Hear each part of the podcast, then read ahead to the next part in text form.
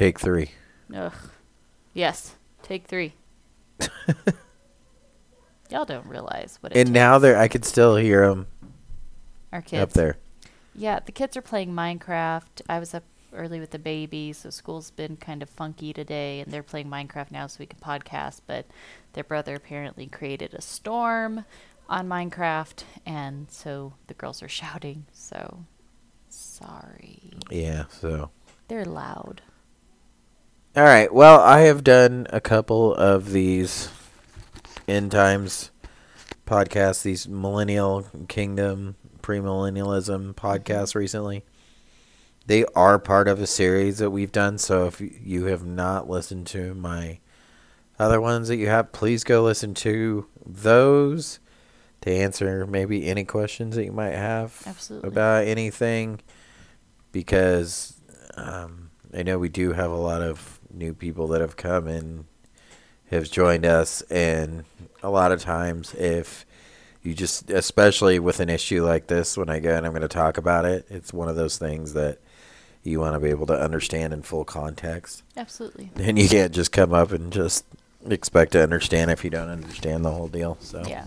so go listen to those. But we're gonna do today the purpose of the thousand year reign of Christ.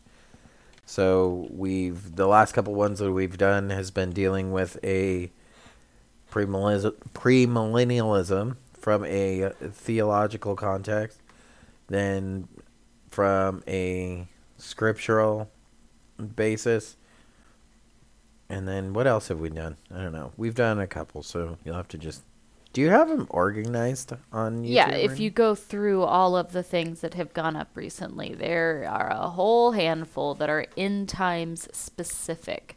That they are all stated as such in their titles, so you can easily see them and navigate through them. Um, but different. Again, that's where we kept going back and forth because there's just so much to this umbrella term of the end times. Um, so that's why you have like Come On Jeff Durbin, Kingdom End Times Teaching. You've got discussing the end times church, the role of the megachurch. Yeah, You've got the all those kind of go. Yeah, they, but they all have end times teaching, end time, you know, stated in them, so that way you guys can easily um, get through all of this. So should be easy, anyways. That was the goal. Yeah, I'm sorry. I'm still listening to you. I was trying to pull up. We, we're going to go ahead and do the article here. Uh, one of the best ways that we found it, that I found to do it, is we uh, go ahead and have Heidi read the Got Questions article. Got Questions is a great resource website for any kind of Bible or theology question that you might have. You literally can go in there and you can just type in the search engine and all different articles will pop up whatever you whatever category you choose. Yes. and they will um, they will refer you to even more resources than what they gave you. So it's it's a really cool resource. They do great work. Um, definitely recommend them. But they did a great write up here on the purpose of the millennial kingdom. And partly in the millennial kingdom, the thousand year reign of Christ, which we'll go ahead and, and it explains it here in the article. But this is coming basically from Revelation 20. It- There's it's so much more than just Revelation 20, but that's usually the two verse for whenever we're talking about this. So, for instance, this is the this is a passage that many different Christians have many different views on on how this works. So, I'm going to explain to you the way that I believe and teach, acknowledging that there's another view that says a lot of this is just, it's not literal, it's more of a spiritual fulfillment. So these things don't actually happen, they just sort of happen spiritually. And that's really, that's, okay, so that's, I said that horribly, but they don't view revelation literally. They use they they view this as symbolic or figurative. And they acknowledge a lot of a lot of things in revelation but they just don't acknowledge literal fulfillment, and this is one of those things um, in chapter 20 that many people differ on. But we'll go ahead and read the article, and then we'll, as always, we'll link it at the bottom. But it's the purpose of the thousand year reign of Christ. So we'll have Heidi read it. So it starts off with the millennium, also known as the millennial kingdom, is the thousand year reign of Jesus after the tribulation and before all the people of the world are sent to either heaven or hell.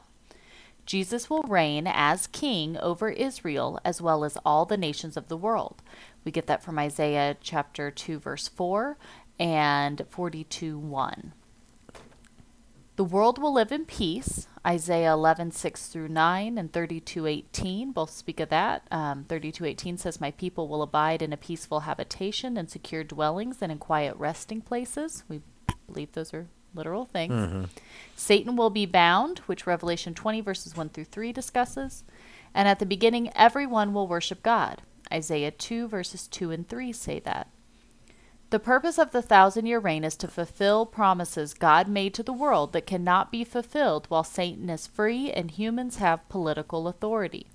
Some of these promises, called covenants, were given specifically to Israel, others were given to Jesus, the nations of the world, and creation. All of these will be fulfilled during Jesus' thousand year reign.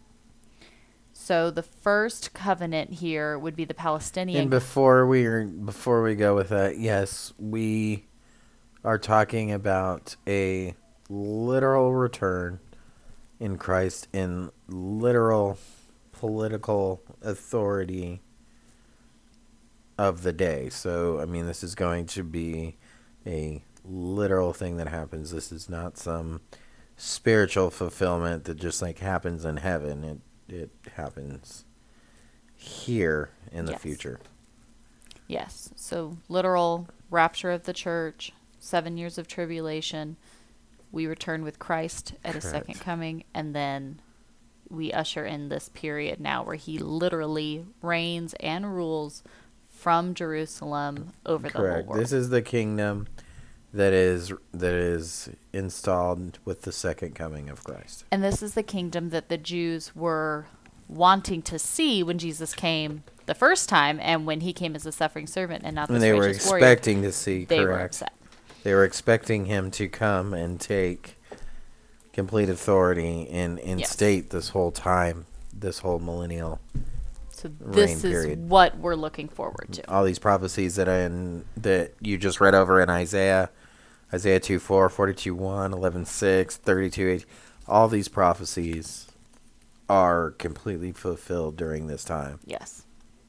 So the first covenant here, the Palestinian covenant, also called the land covenant, um, this is from Deuteronomy chapter 30, verses 1 through 10. God has already fulfilled the personal aspects of the Abrahamic covenant. Abraham And these are, I'm sorry, these are really important though, because these are biblical explanations of why this period is going to occur. occur. Yeah. Well, why it has to. So if you're looking Right. at God's word, there's all of this scripture that has to occur somewhere. So that's where you go, okay, is it literally going to occur occur or are these just like figurative spiritual things that are happening, right? Right. And that's what we've been trying to discuss and sharing the different ways to d- you know, understand these things and where we fall on it as it being literal, where it's speaking literally. and we inter we interpret prophecy with the way that prophecy has been fulfilled. Yeah. Throughout So- all of the recorded The- prophetic Exactly. history that we have. So again, um, God already fulfilled the personal aspects of the Abrahamic covenant. Abraham did go to the promised land. He did have many descendants, and he is the forefather of many nations. Several hundred years after Abraham, Joshua led the Israelites to claim ownership of the promised land. But Israel has never possessed the specific boundaries that God promised in Genesis 15, verses 18 through 20, and Numbers 34, verses 1 through 12. Seriously, you guys, if you Google it, you can pull up a map of it, and it's so fascinating, I think, to see. You can see um, even our modern day map, but the biblical boundaries that are given there in those scriptures versus what Israel actually possesses it's crazy to see how they've never had. Yeah, I mean, even. Solomon and Well, his- that's the next, the- Mm-hmm. literally the next line. Not even Solomon ruled over this particular area. First Kings Oh, yeah. four twenty one through 24. Although he did reign from the river of Egypt to the Euphrates, he did not hold the area from Mount Hor to Hazar-enan. That's Numbers 34, 7 through 9, into present day Lebanon and Syria. In addition, the covenant God made with Abraham was that he and his descendants would have the land for eternity. So Genesis 13, 15, 17, 8, and Ezekiel 16, 60 all talk about this eternal period. The current Israeli state may be a step in this direction, but they still do not possess the boundaries God laid out. The next covenant would be the Davidic covenant, and this is from 2 Samuel 7, um, which is what we've been reading with the kids this Yep. past few weeks. And yeah, and I, this is we literally read this chapter the day before yesterday, and we talked about this with the kids too. And our kids This were is- like, but if this isn't literally going to happen, then why is Right. God promising these things? Right. And we're like, We- I know. I think it's really simple. Right, we read these and we all stopped and and talked about this uh, because this is the promise here was forever, and it was very very important, and we know who it's realized in. Go ahead. All right, so God's covenant with David was that his line would never die out and that David's heir would sit on the throne of Israel forever. That's 2 Samuel 7:16. Biblical scholars agree that Jesus is the fulfillment of this covenant. One of the reasons his genealogy is given for both his stepfather in Matthew chapter 1 verses 1 through 17 and his mother in Luke chapter 3 verses 23 through 38. The Jews understood this when they laid down palm branches and their cloaks as Jesus rose into, rode into Jerusalem um, in Matthew 21, verses 1 through 17. They expected him to be the military and political leader that would liberate them from the Romans and make Israel a great nation again. But they didn't understand the nature of Jesus' work at the time was for the new covenant, not the Davidic covenant. The thousand year reign will be the beginning of Jesus' eternal reign over Israel and the earth. And we see that in Revelation 20, verse 4, and then Revelation 6 as well. And there, and this does I mean. not take away anything from Christ at all, because Christ is not. sitting over, king over everything. The only thing that he's got left is a literal fulfillment promise here Yeah. on Earth in a period of time, and there is. It, I mean, this whole this is just a start at the at the study that we can do of the purpose and what will be occurring during this period. Yeah, this I is kind of like our intro. Yeah, and we'll. I mean, we'll try to do the best that we can. With I'll try to come out with some more stuff on it, but I really encourage everybody to to to look into it as well. Well, and read all these scriptures, you know what I mean? That we're right here, we're just kind of giving an intro, but we want you to go pause us or write them down as we go or whatever, so that way you can sit down and read these for yourself because it's not about any persuasive essay we're going to mm-hmm. give you of how you should. No, go and read them for yourself. So now we have the new covenant, um, Jeremiah chapter 31, verses 31 through 34. The works of the new covenant, Jesus' death and resurrection to reconcile hearts to God, has been accomplished, but we have not yet seen the complete fulfillment. Jeremiah 31:33 says, "But this is a covenant that I will make with the house of Israel after those days," declares the Lord. "I will put my law within them and I will write it on their hearts, and I will be their God and they shall be my people." Ezekiel 36:28 gives more specifics. "You shall dwell in the land that I give to your fathers and shall be my people and I will be your God." Isaiah 59 verses 20 and 21 explains that this covenant is possible because of the Redeemer, and the reconciliation he provides will last forever. This covenant does not mean that every Jew will be saved, but it does mean that Israel as a nation will worship their Messiah. The Old Testament prophets who spoke of this covenant, including Isaiah, Jeremiah, Hosea, and Ezekiel, all wrote that it will be fulfilled in the future. From their time on, Israel has yet to be an independent nation that worshiped its Messiah, Romans 9 through 11. They will be in the thousand year reign of Christ. So these things that have all been promised, they have not happened. So unless you're coming up with some way to, to twist it and make it just, you know, allegorical or spiritual yeah, or whatever it is. I mean, they haven't happened. Done this itself, yeah. Which, Um, yeah, go ahead. Other promises. Those are the covenants God made with Israel that are to be fulfilled in Jesus' thousand year reign. But the Bible lists other promises that will be fulfilled too. God promised Jesus he will make his enemies a footstool and that Jesus' followers will worship him freely. Psalm 100. God promised the nations of the world that they would live in peace with Jesus as their ruler. Daniel 7, verses 11 through 14.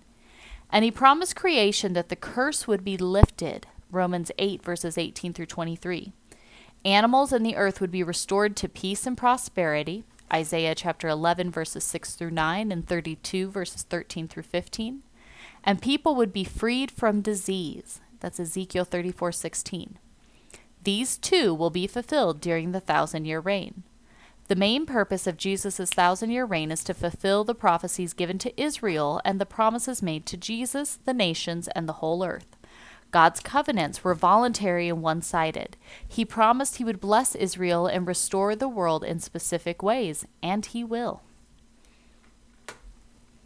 Yeah, I don't. I thought they did a great job of this whole thing. I don't understand how you can get any other read off of these Old Testament Well, here let's promises, covenants. Go let's ahead. look at this. What is the millennial kingdom and should it be understood literally, right? Mm-hmm. So we're looking at these things. How do you understand this? Because that's what everybody says. Well, that's just your interpretation. It's like, well, so how is it written to be interpreted, Mm-hmm. right? Because any other text that you would read or anything, you know, accounts or anything, you would take it as it was meant to be taken. Mm-hmm. So how how is this to be understood? The millennial kingdom is the title given to the thousand year reign of Jesus Christ on earth, right? We just discussed Which that. we just re- read Just the read. purpose Yep. of this time. So some seek to interpret the thousand years in an allegorical manner. Remember, this is why Brandon is constantly going back to this kingdom stuff because if we are truly living as citizens of heaven, we've m- we must be looking forward to the things to come. So mm-hmm. what are the things to come? So your understanding of this really makes a huge difference in your life and how you live, right? I'm Not Sure. saying that you can't truly have salvation if you don't believe what we believe. That's not what we're talking about. But the way that you take this makes an impact in your life, right? So and Sure, this is why you're constantly talking about sure. the kingdom. Although it shouldn't. And most of the time that it does. But it shouldn't. And with with there there are people that can do it and I respect them and I know plenty of them. I know they they can do it because I know them. I know people that disagree and view um you know, even people listening to this now, I know at least a couple that don't agree. They view the the kingdom in or the thousand years in Revelation in a a symbolic manner. Sure. Um, they don't believe this in a literal fulfillment, and that's cool. That's fine. I mean, I'm there. Our lives, in our lives, look the same because we're both serving the same Christ, and that's amen. We should be able to do that. Th- again, though, whenever we talk about something, we're not talking about the exception to the rule. No. We're talking about the generalities that people have. The thing, I mean, the reality of the the topic, and Well, what this people whole really say about it Yeah. And most people don't talk about it and at yeah, all. oh, at all. And you're, I mean, you don't want you don't hear it in church. You don't get taught that. You so know, that's where we're things. just going to share information, So- share scripture. You go, you so look at it. We view that if you don't view the millennial kingdom, um, literal, that's fine. Then we should be able to worship the same Christ. It becomes a problem when you start getting into because once you believe that we are either in the kingdom now, a lot of this stuff is symbolic.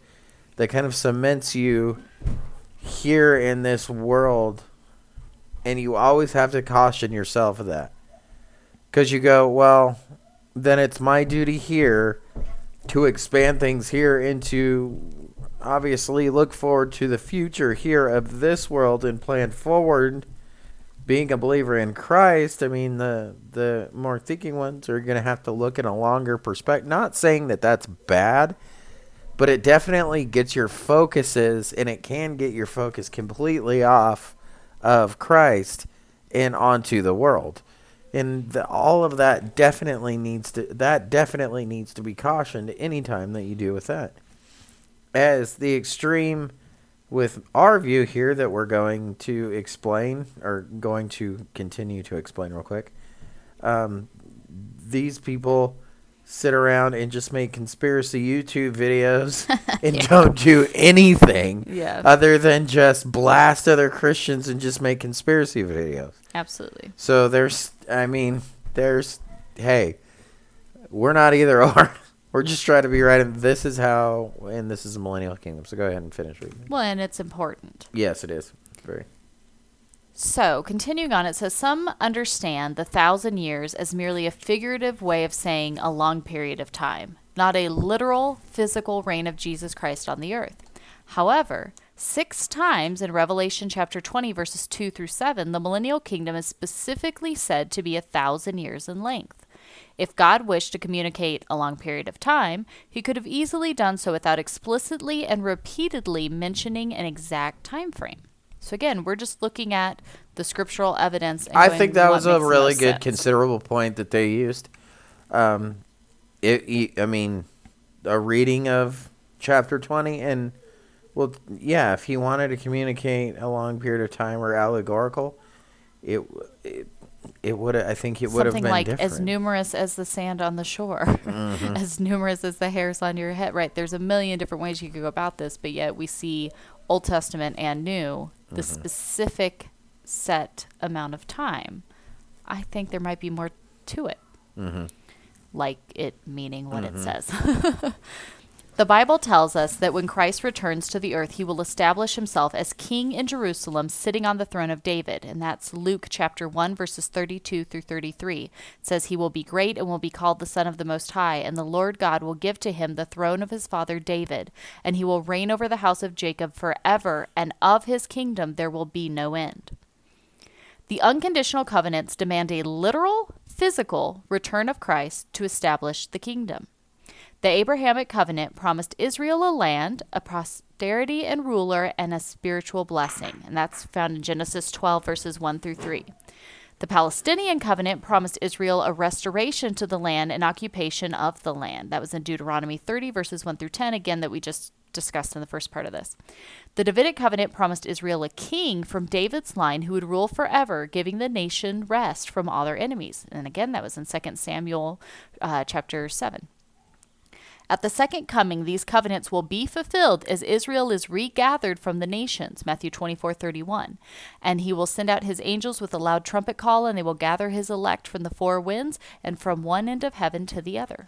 It's interesting to note that all the things that God still did for David, even though how many times that David was disobedient to God. Right. And it wasn't just, and the fact that he also blessed Solomon strictly because of David. Yeah. But David was fairly disobedient on multiple levels. I mean, the whole wives thing, He down to Uriah and Bathsheba, Mm-hmm. and there. I mean, he specifically disobeyed God after everything that God did for him, and yet God still told him, like, I'm still going to be faithful to you, even though you weren't faithful to me. Yeah. So this and this kind of goes into this replacement theology thing to say that this just kind of puffs up the pride of Israel, it just kind of puts them in a place that that they have no business being. I, I really don't think it does because, like I said, look at what he did for David. I mean, why he in the Old Testament he kept remnant of Israel all throughout the Bible to redeem and to refine. And I think what we see now is the just the the beginning of the final refining period for Israel. But these Davidic covenant promises I mean they're very literal and he says forever and he makes good on them.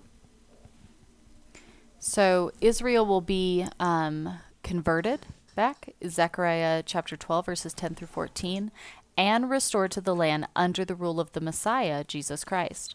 The Bible speaks of the conditions during the millennium as a perfect environment, physically and spiritually. It will be a time of peace. Um, Micah chapter 4, verses 2 through 4 says, And many nations shall come and say, Come, let us go up to the mountain of the Lord, to the house of the God of Jacob, that he may teach us his ways, that we may walk in his paths. When have many nations, right? When are we seeing these things happening? That's, that is Um, definitely not. Isaiah 32, verses 17 through 18. It says, And the effect of righteousness will be peace, and the result of righteousness, quietness and trust forever. My people will abide in a peaceful habitation, in secure dwellings, and in quiet resting places. There will be joy. Isaiah 61, verse 7 says, Instead of your shame, there shall be a double portion. Instead of dishonor, they shall rejoice in their lot. Therefore, in their land, they shall possess a double portion. They shall have everlasting joy. And then again in 61:10, I will greatly rejoice in the Lord. My soul shall exult in my God, for he has clothed me with the garments of salvation. He has covered me with the robe of righteousness. As a bridegroom decks himself like a priest with a beautiful headdress, and as a bride adorns herself. And then of comfort, Isaiah 40, verses 1 through 2. Comfort, comfort, my people, says your God. Speak tenderly to Jerusalem and cry to her that her warfare is ended, that her iniquity is pardoned, that she has received from the Lord's hand double for all her sins. The Bible also tells us that only believers will enter the millennial kingdom. Because of this, it will be a time of obedience. Jeremiah 31:33 says, "For this is the covenant that I will make with the house of Israel after those days declares the Lord. I will put my law within them and I will write it on their hearts, and I will be their God and they shall be my people." Holiness, as in Isaiah 35:8, and a highway shall be there, and it shall be called the way of holiness. The unclean shall not pass over it. It shall belong to those who walk on the way, even if they are fools, they shall not go astray. And truth, Isaiah 65:16. So that he who blesses himself in the land shall bless himself by the God of truth, and he who takes an oath in the land shall swear by the God of truth, because the former troubles are forgotten and are hidden from my eyes and the knowledge of God. Isaiah 11:9 says, "They shall not hurt or destroy in all my holy mountain, for the earth shall be full of the knowledge of the Lord as the waters cover the sea." And then Habakkuk 2:14 that we just read, "For the earth will be filled with the knowledge of the glory of the Lord and as the waters cover the sea." So in this time Christ will rule as king. We see this in Isaiah 9 verses 3 through 7 and then 11 1 through 10. Nobles and governors will also rule. We see that in Isaiah 32 1, when it says, Behold, a king will reign in righteousness, and princes will rule in justice. And then in Matthew 19 28, Jesus said to them, Truly I say to you, in this new world, when the Son of Man will sit on his glorious throne, you will have fo- you who have followed me will also sit on twelve thrones, judging the twelve tribes of Israel. And Jerusalem will be the political center of the world. Zechariah 8 3. Thus says the Lord, I have returned to Zion and will dwell in the midst of Jerusalem. And Jerusalem shall be called the faithful city, and the mountain of the Lord of hosts, the holy mountain. So, Revelation chapter 20, verses 2 through 7 gives the precise time period of the millennial kingdom. Even without these scriptures, there are countless others that point to a literal reign of the Messiah on the earth. The fulfillment of many of God's covenants and promises rest on a literal, physical, future kingdom. There is no solid basis for denying the literal interpretation of the millennial kingdom and its duration being a thousand years. Yeah, I mean, I completely agree with that, which is exactly why we shared it. Um, there's many. All this is worth worth noting, especially. I see. I've been listening to a lot of apologia lately in, in Durbin, and I've actually been kind of rehashing my interest in studying the different views on this, just mo- even more so recently and um, going through all these different views again, just being completely fascinated Yeah. by interesting. these arguments. But the re the the one thing that Jeff Durbin keeps saying is, well, what if all of that is wrong? What if all of this is wrong?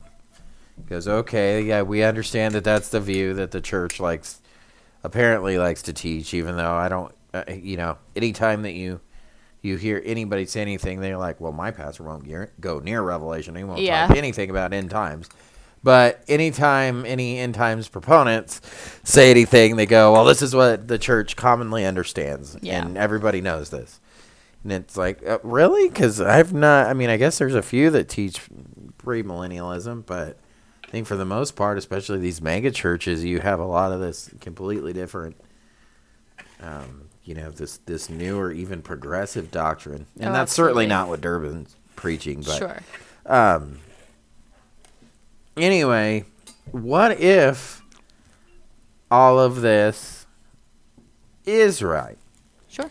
And what if all these promises to Israel were, you know, like we forget that Israel was a real small little place at one time, and the roots of create, you know, it was, it was over there at a specific.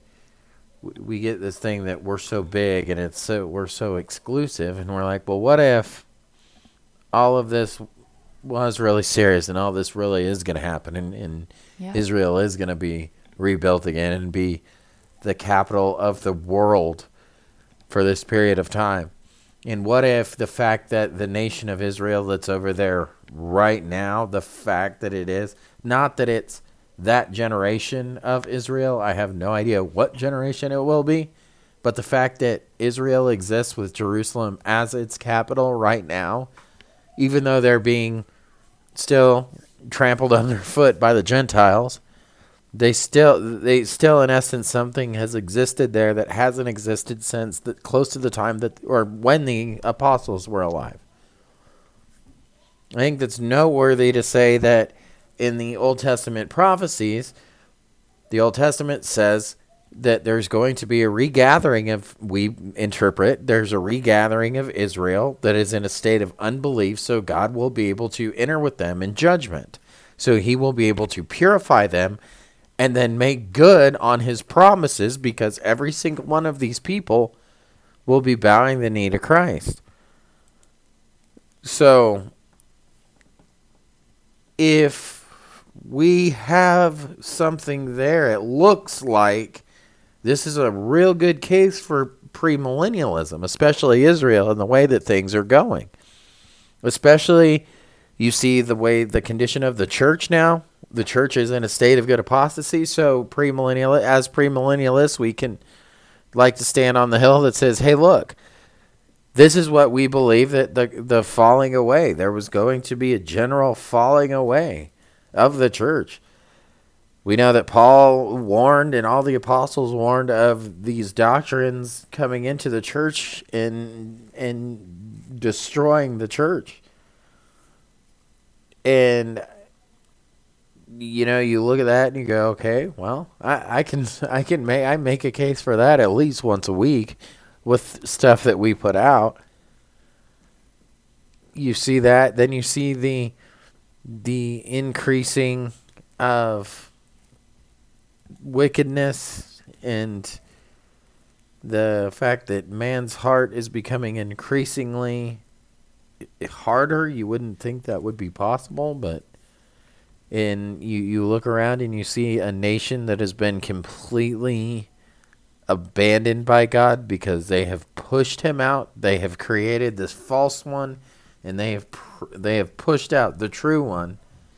And now we have somebody that you know, you you look at all of those facts and then what the interpretation that we have of of eschatology and it just kind of fits in line perfectly. I mean, could be wrong, but what if we're right? Yeah. What if we're right?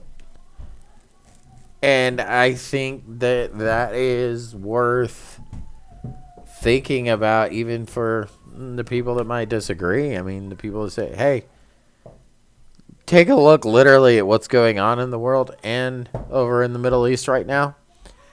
And even though you disagree with this, like admit like, Huh. "Oh man, they could have a case that. here. This might be Yeah. this might be something. So that's the reason why we're doing all of these. We hope everybody is enjoying them. Um, again, we kind of we've been either locking the comments or monitoring them just because it brings out the worst in people. Yeah. Lord knows I love the engagement and the conversation. Email us. Email us. I've done it. I spent a whole day before, many times, um, conversing with people on different things, and I enjoy it. But and and please give me time. We are definitely super busy, but if you, I mean, we encourage it. But um, we we lock this and, and just sometimes don't want to add the public into it because it brings the worst out in people. We had to lock the flat Earth comments and different things like that because there ended up people like fighting and cursing at each other, and that's not. I'm just not gonna deal with it, and that's what a lot of the other ministries and stuff that I really really respect. Whenever I hear any of them talk on any of this stuff, they don't do any of it. They they don't. They lock everything. They're like, "Yep, you know how to get a hold of my ministry if you have an issue with anything that I say." But this is a teaching. This isn't this isn't open for debate. And I think there's some things that are going to come from our channel that more that are more of a teaching rather than a than a debate. And I think when we as uh, it, this topic is definitely this is what we teach but I understand that not everybody completely agrees, and I'm willing to definitely speak about it with people and answer questions or answer misunderstandings or anything like that. So feel Yeah. free. But comments and everything will be logged.